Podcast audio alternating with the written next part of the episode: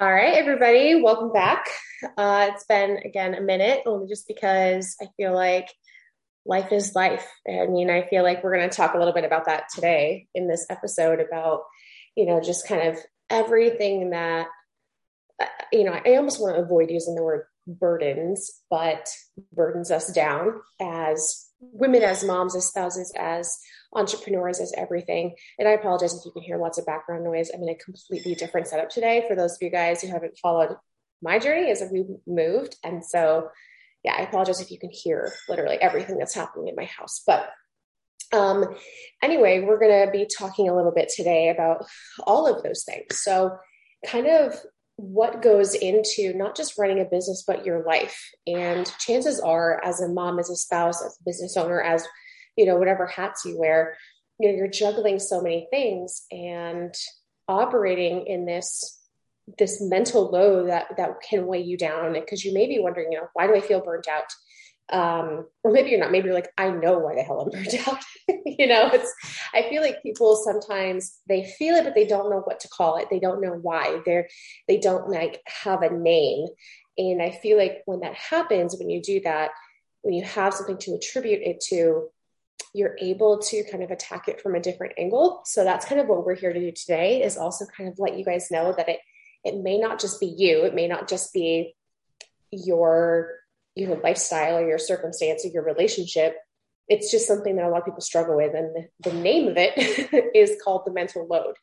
Um, and I think not necessarily like more than me, but in a different way. I think Tracee can so well explain this just because she has so much to carry as a mom of 10 and just all the various hats she wears. And this actually was kind of inspired by a post that she had made or a conversation her and I had. So I'll just kind of like let her take it away a little bit and I'll just kind of chime in from almost like a psychology perspective about why it happens and even just kind of, you know, from my own personal experience. So, I mean, Tracee, where do you, for you, you really kind of have, I mean, this has been something that's ongoing, I think, for every woman, but I, I mean, in general, things had really come to a head a couple weeks ago where just there was so much going on. So, like, talk to us a little bit about that and kind of what your experience was in this kind of revelation. Yeah. So I want to say first, I think the reason why a lot of people don't know what to call it or don't know how to talk about it or don't talk about it, whatever, is just the stigma around it. Like if you yeah. if you say that you're burnt out as a mother, you are automatically a bad mom.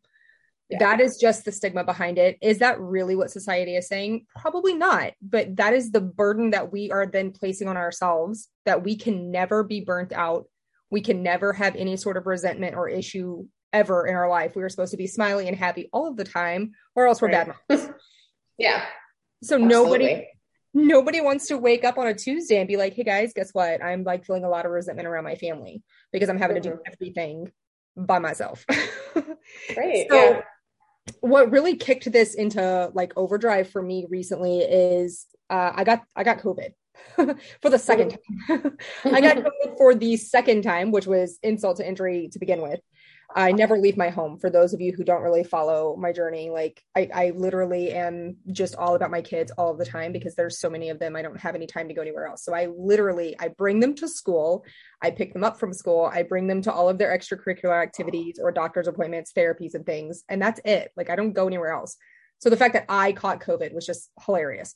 Um, but I happened to catch COVID at the exact same time that my husband was going to be leaving for five days on a hunting trip that he had been planning for months. I right away feel that mom wife burden of I cannot ask him to not go on this hunting trip. Right? Like that was that was step number 1 right there. I can't ask him not to go on this trip. Now, if the shoe were on the other foot, do I feel like he would have asked me not to go on a trip? Yeah, honestly, I do because he's yeah. a dad. And when dads are sick, I don't mean this disrespectfully at all when dads are sick, it is the end of the world, right? So if the shoe were on the other foot, it would it would be an option for him to request that I not go on whatever trip it was. Um, so that was like a brick added to the wall, kind of. Um, and then you know I'm left alone with ten kids and COVID, and they still had like lives to live. So I needed to make sure that I was distanced from them. And it, it was just like a whole thing. So he gets home from his hunting trip after I've dealt with all of that. And then, of course, we're kicking it into high gear with hockey and we have school. And one of our kids had an IEP and then had 504 meetings. And one of our other kids is in therapy right now. And there's just so many things that everybody was needing all at one time. And I literally, I felt like I snapped. like mm-hmm. one day I was fine, the next day I was not. I was just sad. Um, I didn't want to do anything. I had zero focus. I was unable to complete a single task in completion right like like i could start something but i couldn't finish it um, i couldn't really manage my emotions very well which is not a good a good way to uh, go through motherhood in the first place much less whenever you have 10 of them. You need to be able to control your emotions. That's a vital part of this. But it was just it was just so um it was so weird this time because it was almost like an outer body experience. Like i was feeling all of these emotions but then i was the this subconscious part of me was looking at it like this wouldn't be happening if you were the dad this wouldn't be happening mm-hmm. if you were the dad you wouldn't have to be doing this if you were the dad you know what i mean and it right. just boils down to the person who is the main caregiver of the children everything is a responsibility whereas the person who is not everything is optional and yeah. if you, if you are the person that gets to have it be optional you have got to keep that in mind like husbands if you are listening to this i don't know if we have any listening to this but if we do you have got to remember that everything is optional for you and you at least need to do like a weekly check-in with your spouse like how are you doing? You need anything from me? Whatever it might be because man yeah. to just feel like every single thing is a responsibility is nuts. Like what time do the kids have to get to school? What time do they have to be picked up? Who needs this for school? Who needs this snack? Who has this homework done? The science fair for this kid is on this day. The science fair for this kid at this school is on this day. And we have hockey and we have this practice and we have guitar lesson and we have robotics club and we right yeah. It's a lot. Yeah and i think too again if any if any men are listening or even as a spouse if you're listening you're like i don't know okay there's two there's two schools of thought here. You can um defend them only because you think well they do ask and they do volunteer and they do help right? Which is very true. Um or you know it can just be well that this is just my role this is just what i do you know whatever the case might be. Um and here's the thing here's here's what i kind of want to point out is that while helping is very helpful, right? Right. While volunteering is quite helpful, here's the thing, and here is what a lot of people don't understand. Sometimes even women themselves bearing the mental load don't understand is being asked what to do adds to that mental load because now you have an additional role of manage manager like your job is to manage their tasks i need to tell you what to do is not helping me necessarily. Yes, you doing the task is helping. Thank you so much. But you putting the responsibility on me to task you out with this is not necessarily helping my mental load. Exactly. It is not necessarily reducing the responsibilities I have, right? So my kids, my kids have chores, right? But to some extent, it's not necessarily like they are just jumping up out of bed doing all their stuff.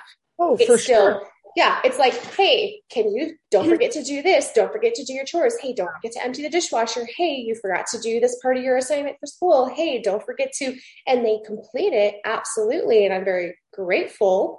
So the fact, so I don't want people to misunderstand like my husband asks, you know, hey, what can I help? What can I help you out with? Right. And I ask him and he does it. I'm so grateful for that. Yes, that is very helpful. But you know what would be great and what actually helps with the mental load is not having to tell you. Exactly. Like knowing where like the chore chart is at, knowing right yourself to walk to the chore chart that has lived in that same location for like five years. Yeah. walk to the chore chart, see who has which chore, and you divvy out the chores this day. Yeah. You plan the meals this week. Like take right. something from the mental load because it's I can wash dishes all day long. I can do laundry all day long. I can go yeah. outside and cut the grass for you as like a thank you for all that you do at work. Yeah. I, I, can run two businesses full time and be a seven figure earner. Mm-hmm. None of that is near as exhausting as the mental load of being everybody's everything all of the time. Right. And like you were saying earlier, there's the person who bears that, then there's the person who aids. Like there's the person, like the president and then the vice president. Like there's the person who heads everything up, and then there's the one that just really helps out. And it, it's like equal but different. And not all not all relationships are like this. And if you're in that burnout phase, it's definitely something you you need to really practice with your communication, telling somebody proactively, hey, this is how I'm feeling, this is what could help. And then it's like this this partnership. So um that that is like a, a long growing like pain that people go through, I think, in their in their marriage, because that's something that a lot of women or spouses, then the main caregivers really battle with this this resentment.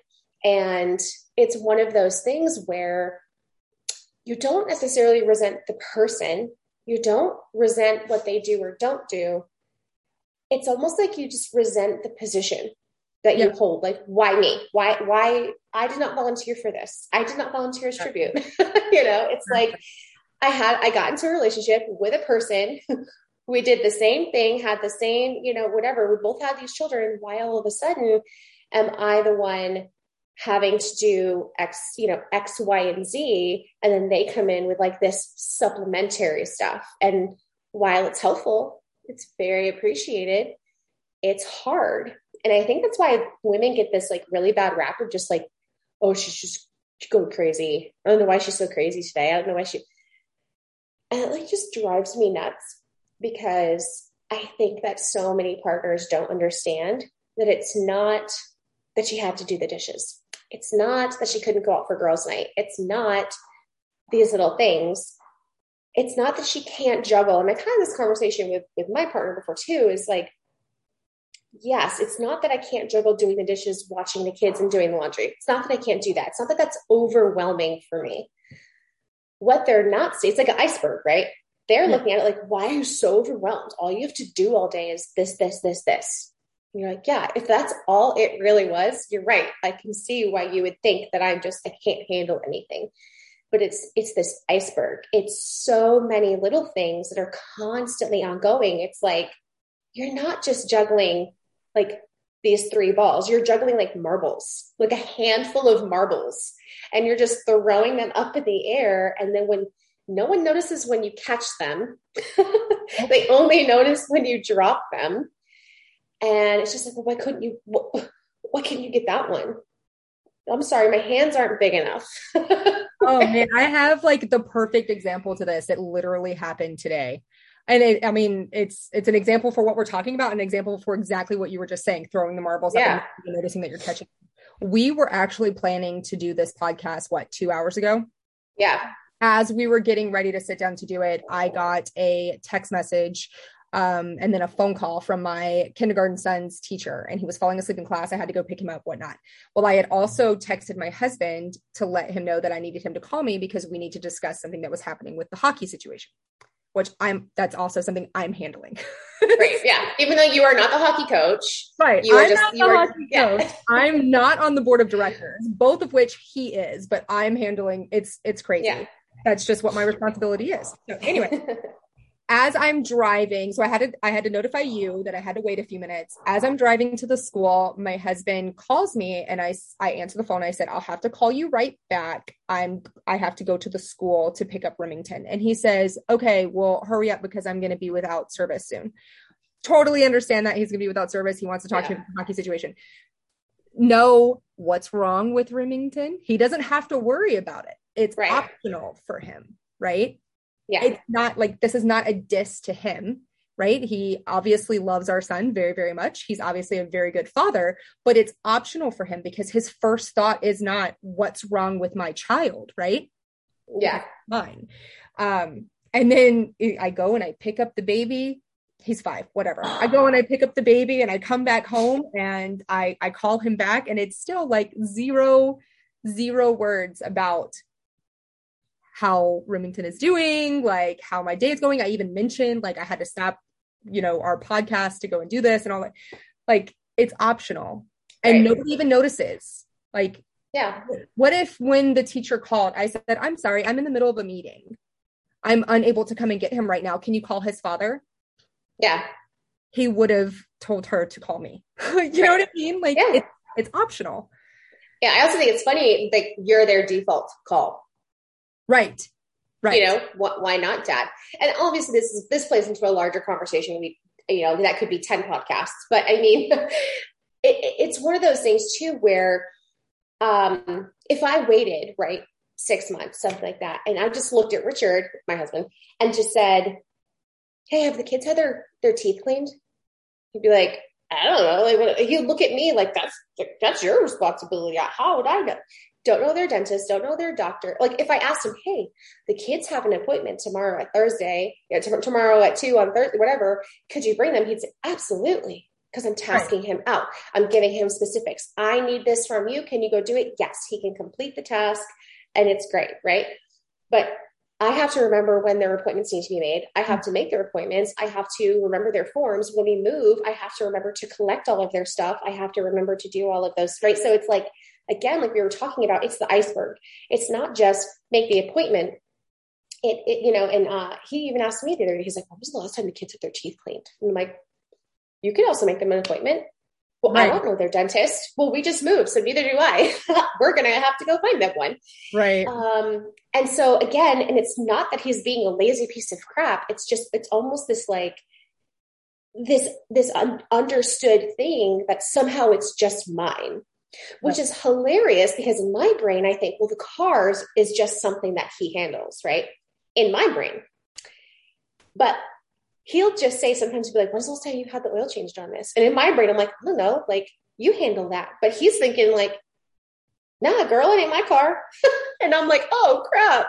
So it's just one more thing, right? And then and then it turns into this larger conversation again, depending on where you are in your relationship or what happens that day or where you are in your mood and how it catches. But it's just like, why do I have to remember everything?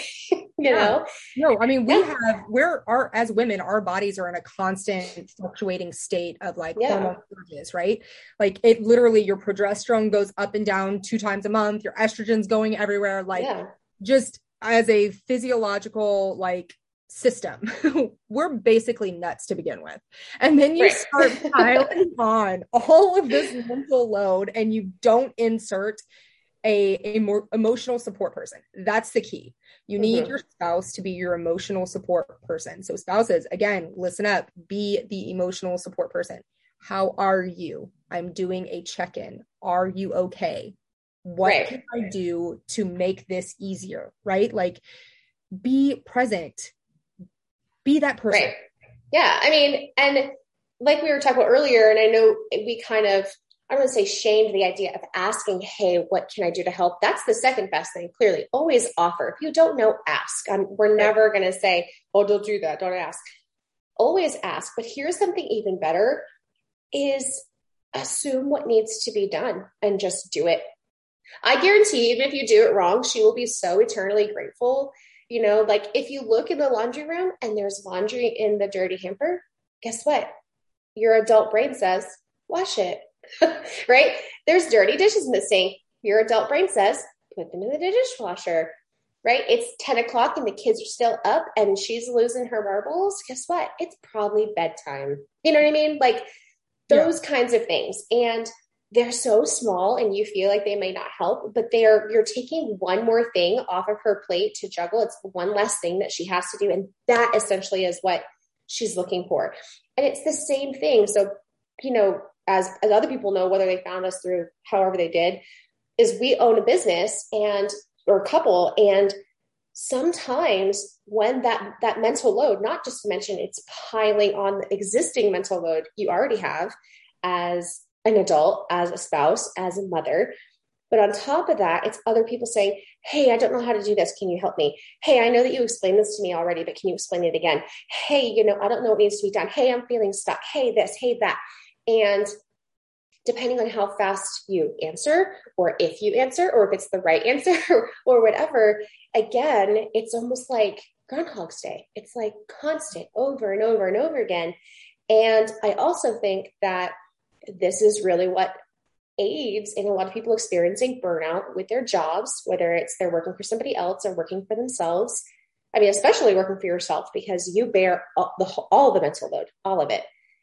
Um, but it's it's just so important to, I think, understand what it is to give it that name and to just understand, like, okay, if I'm getting snappy, if I'm getting resentful, if I'm starting to have ill feelings towards my husband or my you know my partner or my kids or my job or whatever chances are i'm just taking on way too much and i need to delegate it's okay yeah. to delegate you know i had a conversation with a lot of people there sure. is in the word no yeah and i am like i'm preaching to the choir with that one i absolutely will forever and always pile too much on my plate at any yeah. given time um because it's just who I am. Like I think it's who a lot of us are as entrepreneurs and mothers and like it's that's just in our DNA. That's how we are. That's why we are in the situation that we're in in the first place.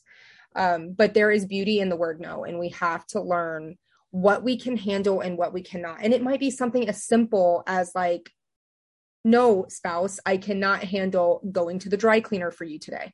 Right. You know what I mean? Like just saying that simple no no child i cannot handle bringing you to the store right now. We can you know get it on this day or whatever. Right. Um, just being able to say no on those little things really makes a world of difference. Absolutely. Because i also think we tie our worth as insert you know blank whatever it is other spouse entrepreneur doesn't matter we associate our worth with like how much we can do, like the quantity of things that we can handle without asking for help, without okay. being perceived as weak, yeah. without, um, I, I don't know. I just think without this stigma, like we were talking about, of just like, oh, you can't handle it. Right. You like, because we, we're going to get some sort of trophy at the end of it for being super- right. Yeah.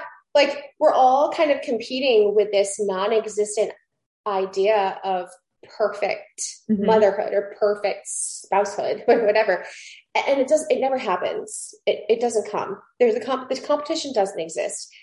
Society has created this like non-existent expectation that women are supposed to take on everything do everything and i almost feel like every year it just it just progresses more and more and more like what we're expected to do. Like Oh, and again, I think everything kind of lends into this broader conversation of like this whole shift in society. But it's one of those things where, you know, women, you know, obviously we're expected, you know, you can put that in air quotes, you know, to do certain things. Okay, cool. That might be different for that might be different for every family. Maybe you were expected to work and be the breadwinner. Maybe you were expected to stay home and take care of your kids. Maybe you were expected to do this, this, this whatever it was. Well, guess what? Now those expectations have changed, and now you're expected to do all of it.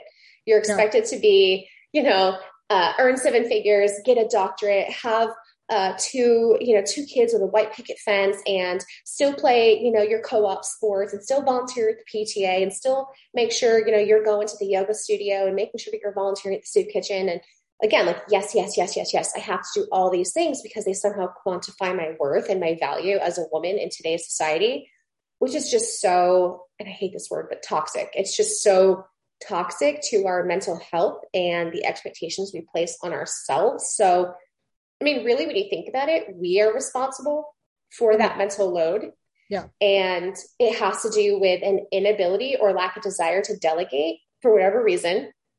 Um, and I know for me, when I have to tell my husband no, if I sense like frustration in his voice or whatever, I instantly feel this this had like sinking feeling of like m- my value somehow decreased. Like it's this imaginary thing. Like somehow in, in his eyes, my value is decreasing. Right. And he's not saying that your value right. is decreasing. Your kids aren't telling you that your value right. is decreasing. You yourself are saying it. God, yeah. I feel that. I yes, daily. Yeah like I'm always just constantly like, oh my gosh, if I just say I can't do this, he's gonna he's gonna like roll his eyes and be so annoyed and think I just can't do anything. And yeah. that's one, it's wrong of me to assume that that's what he's thinking because I'm prescribing this this thought process that he may or may not be having. And then down the road, when my mental load becomes too great, that's the narrative that I'm telling myself even though it may or may not be true. And I can always tell when I'm getting to that state because I have fake conversations like in my car or as I'm walking yes. around doing things and I pretend like I'm having that conversation with him. Yes. like you have fake arguments because you're like, if you were here, this is exactly what I would say. like, and then yeah. I get like for real mad at him because of our yeah. argument that I had in my own mind. Right. He was in the fake argument. He was absolutely not being understanding and cooperative. And, you not know, it's just like, yeah. And I think I was talking to a lot of women. So you made a post and it really prompted me to just kind of expound on that. And I got a lot of feedback from women just kind of saying, like, you know, that I identify this really resonates with me. And, and in longer conversations with them in Messenger, a lot of it was just, it really had to do with this not necessarily a lack of desire or a fear, but maybe somewhere in the middle where they were just not communicating with their partner. Yeah. They were just, you know, not telling them, hey, this is what I need you to do, or hey, it would really be helpful if you could do this, or hey, things are feeling really inequitable. I know for me, and maybe this is something that happens at the beginning of every relationship, is you set the tone, but you set unrealistic expectations for yourself and your spouse's eyes. Absolutely. And then they get yeah. used to it. And then whenever. It's years down the road and you're exhausted and you can no longer do all of the things that you were right. doing, then all of a sudden it's you've changed. Mm-hmm. Yeah. Oh yeah.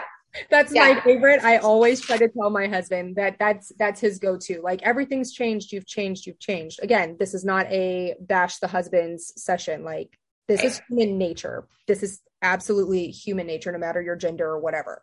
Um, right. But I, I have to remind him, like, yes, I have changed because whenever we first got together, I was a single mother of six children and I was literally a workhorse who did every single thing by myself. Right. And then we proceeded to have four more children. that total up to 10 yeah. Um, and now for the first time in my life, I think this is like the biggest thing for me right now. For the first time in my life, I am trying to figure out who I am. My yeah, body, absolutely. My body is completely different. For the first time ever, it is not pregnant or breastfeeding. Like literally, since I was 18, I have been pregnant or breastfeeding. Right. So this is the first time in my adult life where I'm not. This is the first time in my adult life that I even have five seconds to spare a thought about what my own interest is, or my own desires are, or um, how I want to dress, or how I want to wear my hair. As a, this has nothing to do with it, but like I have a past um, of like sexual trauma and things like that. So, like, this is the first time in my life that I'm even able to wear a clothing outfit of my choice, right? Without yeah. having to think about like, am I inviting somebody to harm me? Am right. I pleasing this person? Or whenever I was pregnant, having to wear maternity clothes so that I could fit the baby, or whenever yeah. I'm nursing, having to wear specific clothes so that I could have easy access, right? Like something as simple as that, trying to figure out what kind of clothes I like, how I want to wear my hair, all of those things. This is all new. So, yeah, bud, I have yeah. changed. Absolutely. I mean, it's all about this journey of of not just discovering who you are, but discovering how you want to be who you are. Like the level, not even the level of empowerment, but we all go to different lengths with where we feel our our our level of empowerment like okay this is this is the max. This is where i want to go and i feel comfortable and this is what i need. Whereas some people need to go farther. Some people don't need to go quite as far and we're all just kind of in this like testing the boundaries like testing the boundaries of that level of empowerment like hey this is this is what i need right? Um and i went through the same thing. When i first you know got married i just i my parents they had a broken marriage. And so i had this this idea of like well, it was like, oh, my mom's fault. And clearly the woman is to blame because she can't make her husband happy. So I'm just never going to do anything wrong and be the perfect wife and always say yes and never get mad and blah, blah, blah, blah, blah. Right. And I always remember telling Richard, like, four, five, six years into our marriage, like I created this monster. Not that he was a monster, but like what we were going through and how he was the pushback I was getting. Like we right. would be arguing because what I used to do, I wasn't doing anymore. And it felt lazy or it felt whatever to him because I had set the bar up here when in reality, the bar should have been like mid level down here, right? And so it was calling more out of him, and that felt uncomfortable to him. And I kept telling myself, I created this monster. I created this reality that I'm living in because I just set such unrealistic expectations for myself in his eyes. And that's not necessarily his fault because it, almost in essence, I was kind of lying to him. It, like, hey, this is me, yeah. who I am. I can be on, I can be 100 all the time. Like, I wasn't being authentic. I wasn't allowing myself to be like, yeah, I can't do that. Or that's just, I'm not willing to. Or I'm tired. I don't want to do, you know, no, I don't want to, you know, whatever. Or yeah, of course, go out to that party. I'll watch our brand new, you know, baby. Go ahead. I'll see you at 3 a.m. Like, yeah, I'm totally cool with that. No, I'm not totally cool with that. Like, I couldn't be honest. I was essentially lying to him. I was saying I was cool with it when I wasn't cool with it, you know? Um, yeah. Or saying so, that you're cool like with your actions like showing right. you're cool with a lack of communication mm-hmm. or showing that you're cool with like um a specific characteristic that they might have themselves because you right. don't want to rock the boat you don't want to you don't want to express yeah. yourself because we're taught to yeah fit in this cute little nice box and only if the box is like really beautifully delivered will it want to be opened you know like and accepted and so I think that we add to this mental load ourselves, and then we almost just kind of we know we've trapped ourselves in this box, and we kind of just say like, "Screw it." We know we put ourselves here. We might as well just learn to operate in it, and. And it's just kind of this complete. Oh my gosh, I'm sorry. my husband must be home or walking. I don't know. Um, but Sorry, y'all. Hold on a second. Let me let me pause this, and I'm sure Tracee will talk to you a little bit about it. I'm gonna go make sure my dogs don't pull your eardrums out. yeah so i think right now i just want to offer um, some encouragement to anybody that might be listening to this right now and feeling the way that you know i was feeling a week or so ago or um, the way that I felt multiple times in my life. If you are at that stage of burnout and resentment for your family or your spouse, or feeling like you are alone and you are the only person in the world that is dealing with this, you are absolutely positively not the only person. Like, please be encouraged in knowing that there are millions of women across this planet who are feeling exactly the same way at exactly the same time that you are. And um, you know that that little cliche saying it takes a village whatever you truly do need a village to get through life the way that it is right now right? We were not created to be alone. We were not created to handle all of these things on our own right? Like we were created to be family units. So let's lean into one another let's make sure that we're offering a kind word to our fellow mom right? Reach out a, a simple facebook message of hey mama how's your week going? That right there could totally could totally change the entire course of somebody else's week. I know it did for me. It absolutely did for me. People randomly just noticing that my posts were like not quite as happy and cheerful as they normally were were reaching out to me like hey i hope you're okay. I'm just kind of sensing that something's going on. Yeah. Right so just just be there for one another and if you are the person feeling like you're really alone and nobody is reaching out to you please reach out to somebody Absolutely. Right? Don't just suffer alone. Find somebody, your best friend, your mom, your cousin, me. I don't care. Find me on Facebook, Instagram, TikTok, wherever. Message me, and I will love to be that emotional support person for you because we have to stick to that village mindset. We have to be there for one another. Absolutely. For those of you guys who don't know, Tracee is a lifestyle coach and is amazing for helping women, I think in general, whether it's it's really just kind of navigating life, navigating this space and almost kind of having like this this confidant to kind of help hold space for you but also lead you in a direction that brings you closer to your more authentic self and kind of empowering you to do that so absolutely reach out to her um, but yeah i mean I, I think it really is it's just understanding i think all of us especially as women unfortunately we we have this downfall of harshly judging other women and I think we forget that we're judging them on the tip of the iceberg, right? So that mom that's losing her temper in the checkout line at the grocery store ha- it has again her marbles are all up in the air and everyone in life is demanding that she catch them all and you know you may be catching her at a moment where they're dropping. Right. You know and it, it's so easy to compare your journey to her journey or to say how you could have done it differently or you could have done it better or how she could be doing it better. And and i think that a lot of the times it's really just about understanding that it's so much more than just what you see. It's so much more than waking up and doing the dishes and going to work and bringing the kids to daycare or homeschooling them or whatever it is that you do it's so much more than that and it, it really is all about digging deeper and I think truly understanding how much your brain has to handle and juggle and the, the weight it is under, um, and giving yourself grace. I, think really that's what it's about is giving yourself grace. Uh, Tracee brought up a great point about learning how to say no in in your motherhood, in your spousal, in your entrepreneur journey, in your employee journey, whatever you are learning to say no god it's like the most adulting you can do in your life like you have you have unlocked another level of adult jumanji when you can learn to say no to more things and more yeah. people. Absolutely because we tend just to want to say yes to everything. Yeah absolutely i can do that. Yeah i don't want to be perceived as incompetent. Yeah no of course i can do that. I don't want to be seen as lesser than like right? It's like right. no, just say no for your own mental peace because eh, really there's going to be a breaking point.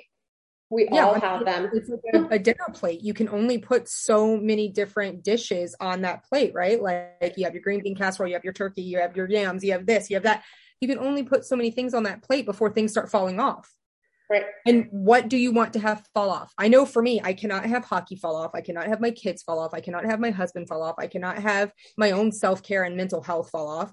I cannot have either one of my businesses fall off. I cannot have my friends fall off. I cannot have my relationship with God fall off. I cannot have my podcast fall off. Right. So, like, these things are all equally important. They can't fall off. So, I need to stop saying yes to everything. Yeah, I think it's all about deciding what really brings you, like Marie Kondo, like what sparks the most joy for you. Whatever right. sparks the most joy and brings the most fulfillment and is really the most important, like prioritizing, you know, that's what you say yes to. And even understanding that priorities are fluid. It doesn't mean never say no to your kids. It doesn't mean never say no to your husband. It doesn't mean never say no to, you know, whatever. But it means that this is still a priority, but it's a no right now. But it doesn't mean a no forever you know, I'm not saying to my children uh, in behavioral psychology, we call it a functional no, right? So your kid's like, can I have a snack? And rather than saying no, you know, you're saying, yes, I know you want, want a snack. And yes, you can absolutely have a snack. Let's maybe think about doing one tonight after dinner instead of right now. Right. So it's just like, yes, I would absolutely love to volunteer at the bake sale, Jennifer. But unfortunately, this Thursday doesn't work for me. But you know what? The next time around something like this comes up, please hit me up and I'll see if it fits into my schedule. There you go right? Even if you're not doing anything Thursday night, it's okay to say no. right. Especially if you are feeling that pull right now of like that mental load and you're feeling like you're just getting more and more and more deep into that hole. Absolutely say no to the bake sale. Jennifer will understand. right. And maybe she doesn't understand, screw Jennifer. Maybe she doesn't need to be a friend because pray for her because maybe she got her own mental load going on. Right.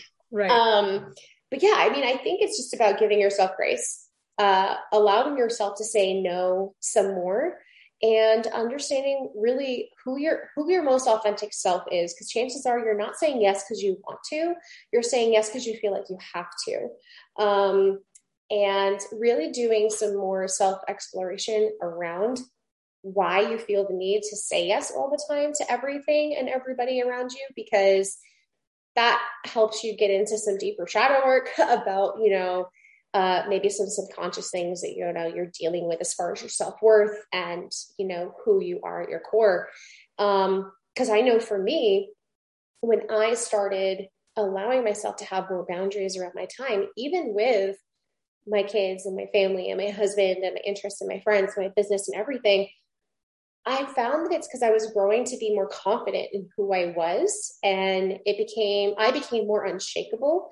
Whereas when I had weaker boundaries and I was saying yes to a lot and I was piling everything on or allowing other people to pile stuff on, it's because I wasn't really sure about who I was. It's because I was using this this these quantifiable tasks to show people that I could do something, that I was right. worth it, that I could accomplish things. As those tasks inevitably mm-hmm. start to fall off the plate or start to be um, done in an incomplete fashion, right? Like you're not doing 110% on all of those things because you're a human being and not a robot.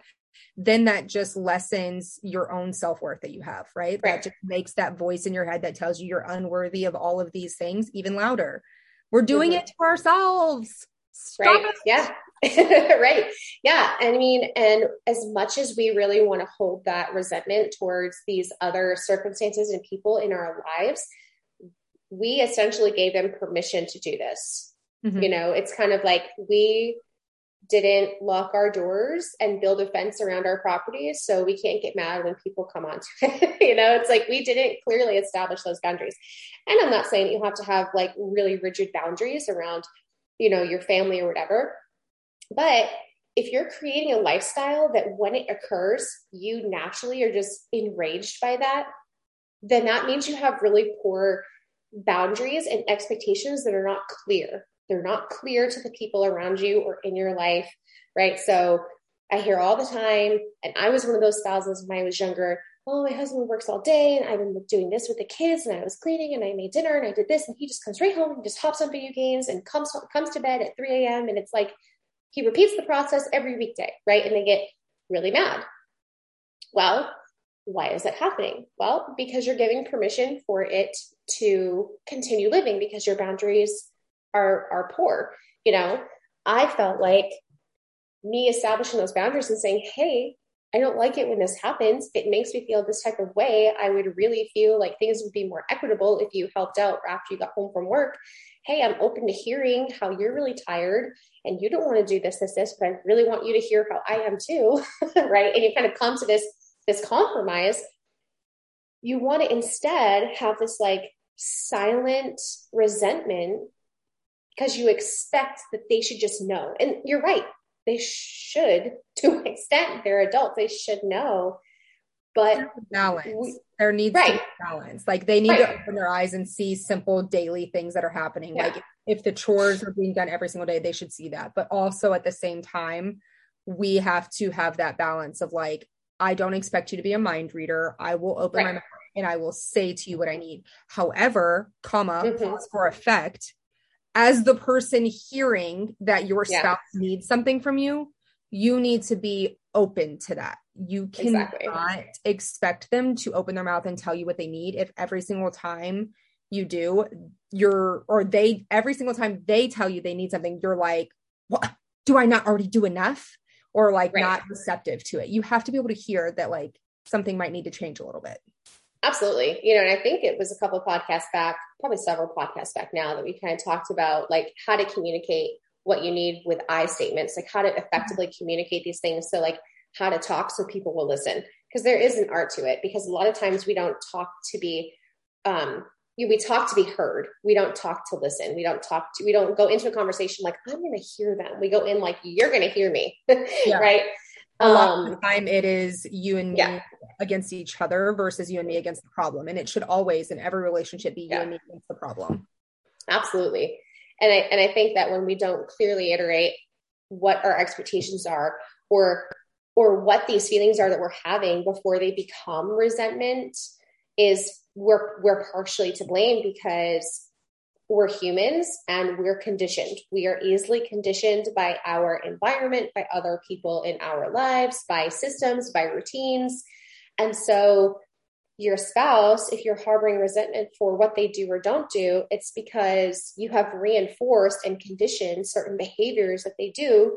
And yeah, silence is a form of conditioning. If you don't say you don't like it, then it's permission. it's permission to do it, right? So, it's and, and that can be easily that can easily sway the conversation when you're having like, oh, you you let me, you know, you're like, I never let you. And again, it's this defensive conversation. But I think part of it is this self-awareness, like, yeah, you're right. My silence was permission because I was afraid to tell you no, because I thought you would respond this way.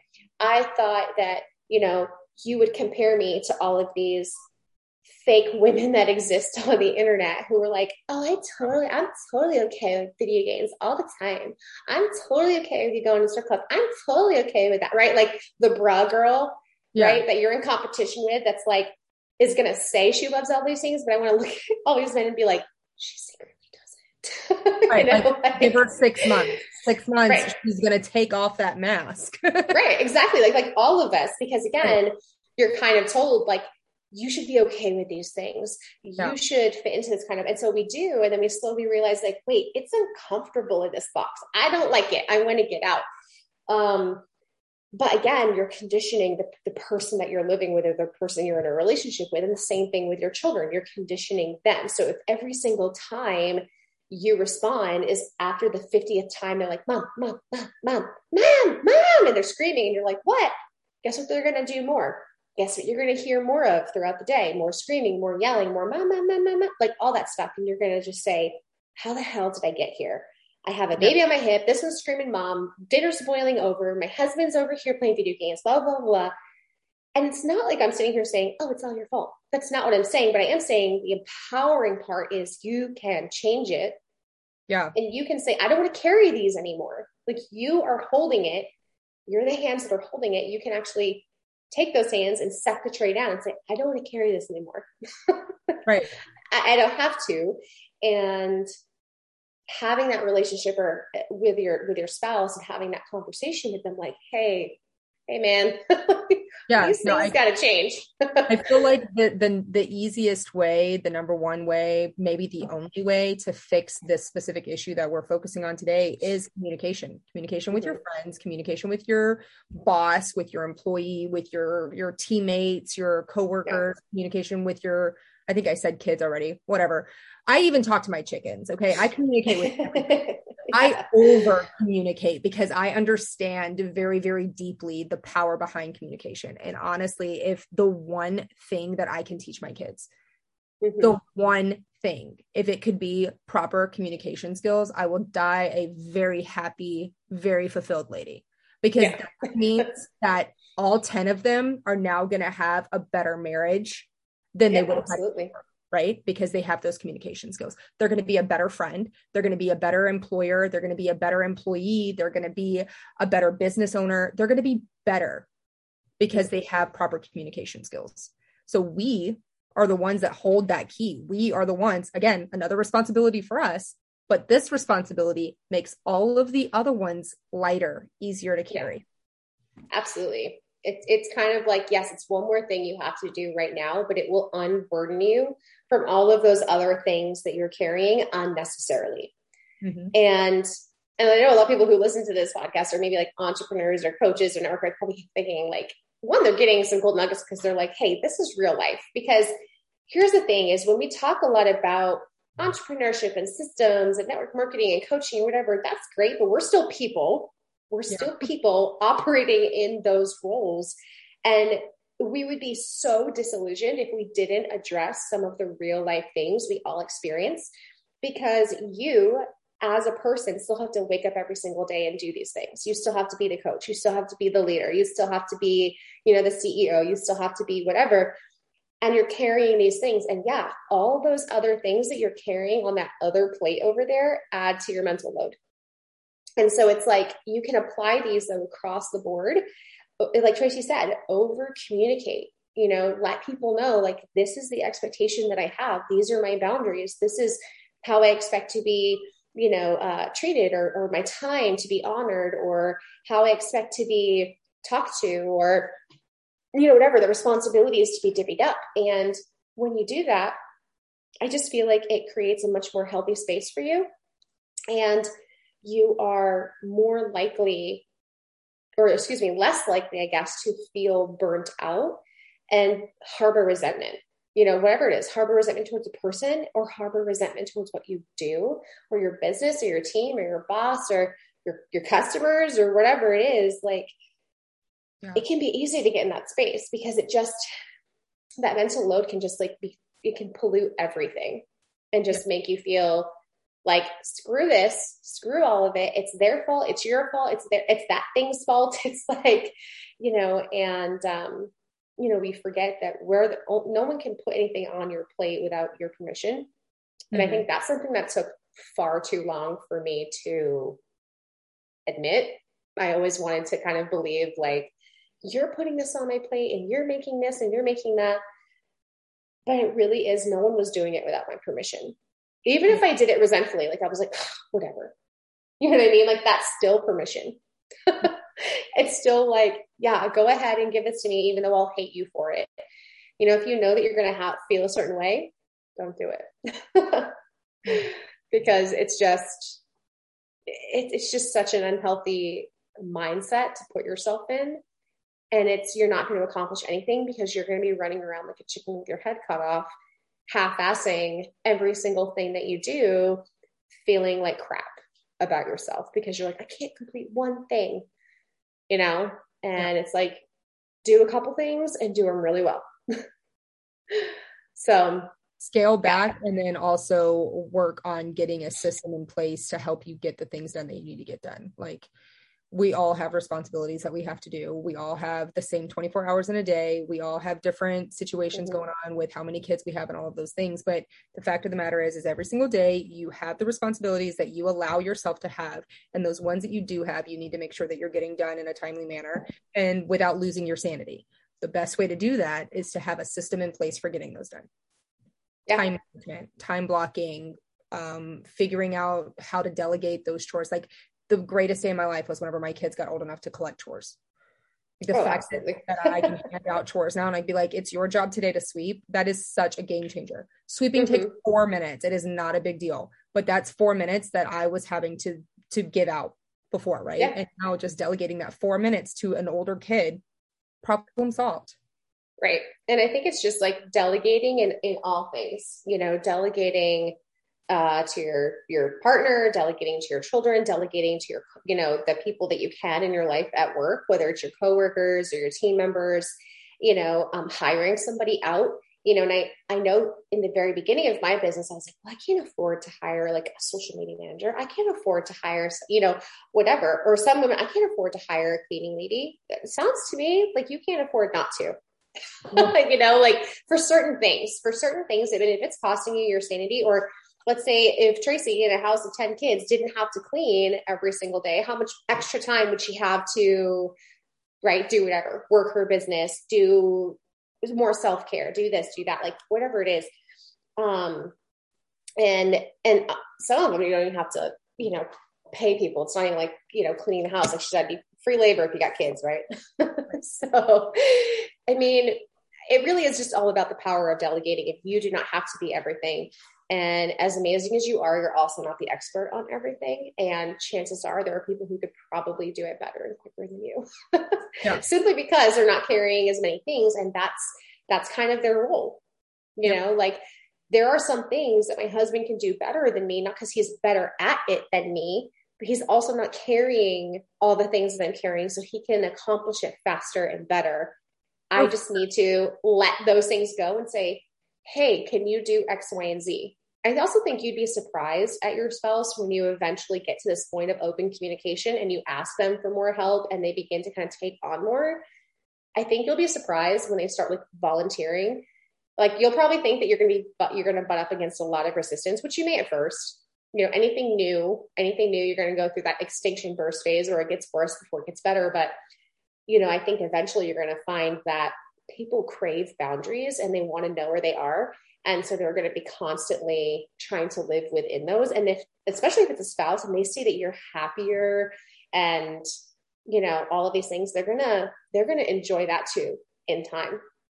And if they don't then i think that's a larger conversation for a relationships podcast that we may or we may or may not be the space for. But um I, I definitely think in in the long run it, it really does help. I think it's just about validating like, ladies, we hear you. we see you. You're not crazy. You're not dropping the ball. You're not insignificant. You're not poorly skilled or equipped or educated or anything else. You're overburdened. And it's okay to let some of those things go and slide, to delegate, to give yourself grace, and to kind of back away from some of those things to be able to get a better scope at what needs to be done right now, what is most important, and what things am I simply taking on because I feel like they validate my importance. Yeah. Right. Like that PTA bake sale, like volunteering at the soup kitchen, like hand making your daughter's costume instead of buying it at the store, right? Like whatever it is. What are you doing to try to be the Pinterest mom and the perfect wife and the ideal employee versus what needs to be done right now? And some of those things you can let slide. And then when you garner, when you get more practice from it, you're going to be able to say no to more things. And you're going to be able to more clearly articulate those things that you want more help with, with a spouse or a partner or a friend or a team member or whatever the case might be.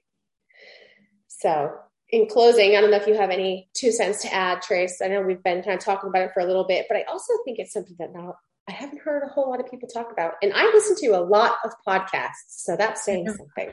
You know, that's why that's why I was so excited that we decided to do this after um the the couple of weeks that we've had with you moving and all of the things that you've had yeah.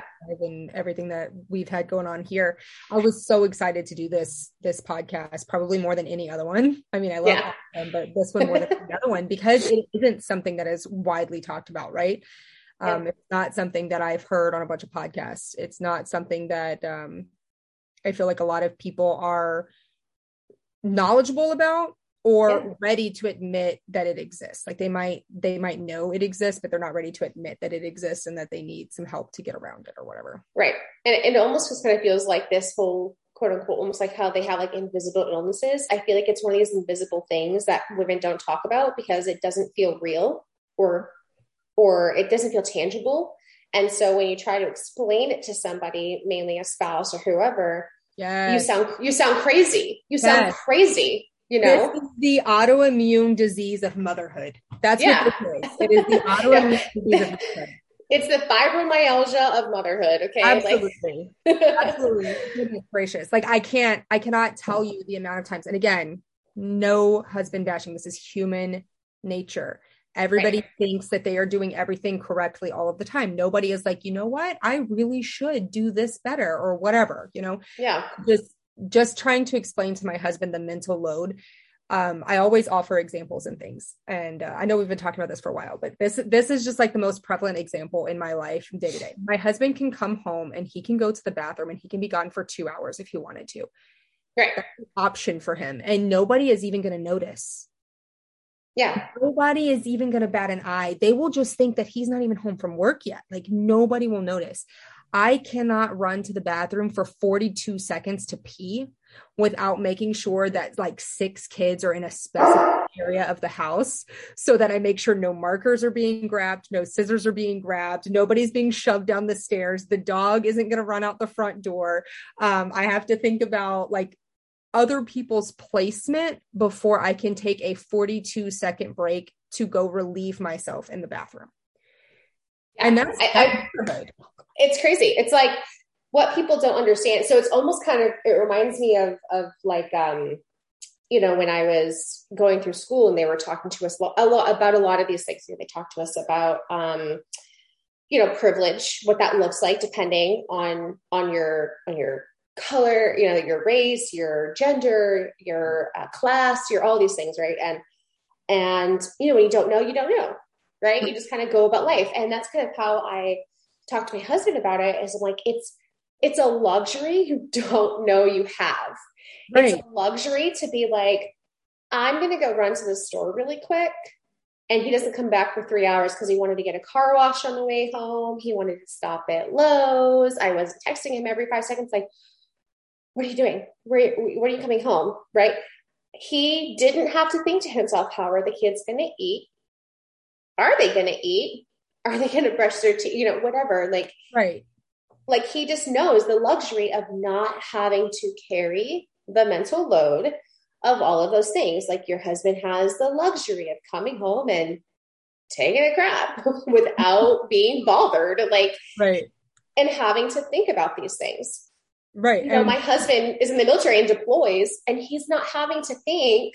I mean, he's what he's thinking about is like, okay, I have to get um, fuel stabilizer for the ATVs, and I have to make sure I cancel my car wash description. He's not thinking, how are the kids going to get to the doctors? How are they going to get to the dentist? What's going to happen with their school? What's going to happen over here? Like all, all these things. He's thinking about like his stuff. Like, like he has the luxury of doing that. Whereas if I were to leave for a year, I would have to like pre plan out every single appointment. I would have to like get groceries delivered to make sure they were eating things besides mac and cheese. Like I'd have to get groceries delivered. I would, I would, you know, I'm a 13 hour time difference. He'd probably have to call me, oh my God, oh my God, oh my God, why are you picking up? And if I did that, he'd be like, well, babe, it's 3 a.m. here. But if he called, you better you better pick up right now. Yeah. it's an emergency. Um, and the emergency literally like, do I get one percent or two percent milk? I don't know. What do the kids drink? Like right. it's literally just two because they don't they don't know. They don't see the privilege. They don't right. understand it. It's like, well, you could just get up and go to the bathroom. like, yeah, and have seven kids follow me walking right past you right. and ask me a question or yeah just get up to the bathroom and come back and Austin's beautiful surfer hair is cut in 17 different places because he got a hold of the scissors or right. yeah i could just go to the bathroom and then come back out and see that rhett and riggs are like punching each other in the front yard and the dog is running around the neighborhood and there's four chickens out in the street that is right. a true story and, and then when your son has a black eye and your and your husband was like what you weren't watching them Exactly. it took not that this is bad suggestion, but like I was going to the bathroom. The bathroom appointment you said I could have. Yeah. You said that was so easy to make, right? right? But and again, it's like it's a joke, you know. I don't burn food, but my my water when I'm cooking things always boils over, always, always, always. And it's a joke because I always tell them, I'm like, well, when I'm not when I'm cooking dinner, I'm not just cooking dinner. I'm cooking dinner. I am making sure that the kids finish up their assignment. I am loading up the dishes so I don't have to do it later because I know that you're going to watch a show with me after. And if I don't watch the show, you're going to throw a hissy fit because I'm not spending time with you. And I'm trying to make sure that the trash is taken out. I do have to go to the bathroom. I forgot that I have to change the laundry over because if I don't, it's going to smell like mildew. And then the dogs have to get fed. And yeah, the water boiled over. Like, don't forget, you also have to host Wednesday night's team Zoom. Right. Yeah. Like that's inevitable. I always forget that Wednesday. I'm like, it's Wednesday. Oh my God, look at that. Um, but it's funny because like when he cooks dinner, it's almost like he has to like look. He's like, I can't do anything else. I have to cook dinner. you know, you know. And uh, like, yeah. don't even try to have normal conversation because like, no, I'm cooking. Yeah. right. And I'm like, I wish I had that luxury. Right. And right. that's exactly what it is. And I feel like that that really that that viewpoint that reality and that language around it really is what starts when you let it persist too long unaddressed is really what builds that resentment. Because oh, you're yeah. like i mean we look in today's society with the whole privilege thing. That's why we have the resentment that we do is because it goes unaddressed for so long. People build this resentment and then all of a sudden it's this big deal little deal thing right? Like maybe it starts as a little deal if you address it right you like nip it in the bud but you allow it to just grow and grow and grow and grow and grow and it becomes something bigger. And it makes people angry. And i get angry when like at things richard has no idea that i'm angry about because i've had this silent resentment because i'm like it must be nice right? As soon as you start telling yourself that you know it's time to have a conversation. Yeah, must well, be nice every single time that you have like one little bit of resentment, it's like building a, building yeah. a brick wall. So you're adding another brick to it. And then before you know it, your spouse turns around to like say something to you and they're smacking face first into a brick wall. You guys are so disconnected from one another. You're detached from reality. Your marriage is falling apart. You literally can't even stand to be in the same room with one another. Like that's whenever everything just totally explodes. So you have yeah. to realize that you're building these bricks and you have to stop and you have to communicate in order to get that wall down and and no longer add to it. Eh, yeah. And and i know that it sounds it sounds really silly because i don't want it to sound i never I, I usually can't stand the rhetoric when when women kind of talk about or to men like their dogs you know like training them or like their kid whatever. But right. to an extent from a, a behavioral psychology standpoint not training but conditioning when i was trying to create the environment I wanted to see more of, yeah, you end up conditioning your spouse. And I'm thinking, well, if I can condition him to basically not do anything to help me out, I can condition him to do the other thing right. by rewarding and praising more of the of the behaviors that I want to see. Well, you're not just gonna they're not just gonna all of a sudden jump up and be like, oh, I want to start doing all the things now. you know, like they're not going to do that. So it was almost the way that you approach it with children. Same thing. I mean, it's not to say that, you know, your husband is like your child, but it's again, behavior is behavior. It doesn't matter the age. Right. It doesn't matter how old anything. right.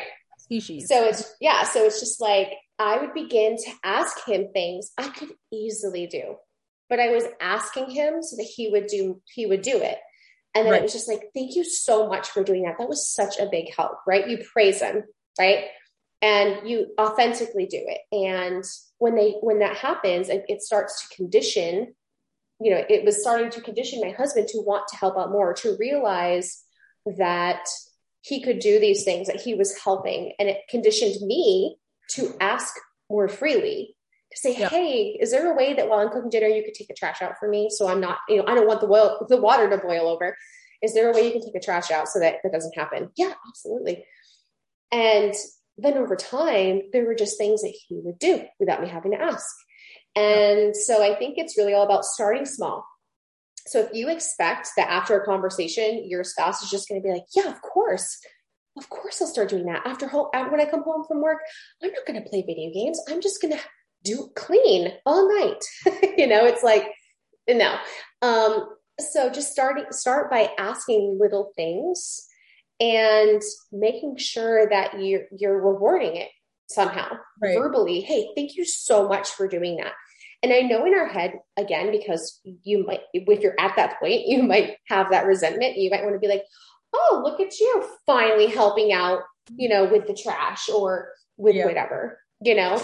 So I, I, think that it's just also just really kind of all about speaking of my husband, he just got home. So my dogs are about to go crazy. But I think it's really all about again that communication. It's yeah. really just about just say what's on just say what you mean and mean yeah. what you say. Yeah. No, you know? know what your boundaries are, know what your expectations are, know what will actually help you. Like in my instance, him taking out the trash doesn't affect me at all. That doesn't help me nor hurt me. Him um, helping to wash the dishes, again, does not affect me at all. It does not help nor hurt. I don't care because I have so many children that are doing their chores. I don't care because I'm not going to do the dishes. That's somebody else's job, right? Um, what I need is communication. I need to know that like I I am just as valued in our home as he is or things like that. So know what it is that you need, know what it is that you're expecting from it. And if you don't know those things yet, that's okay.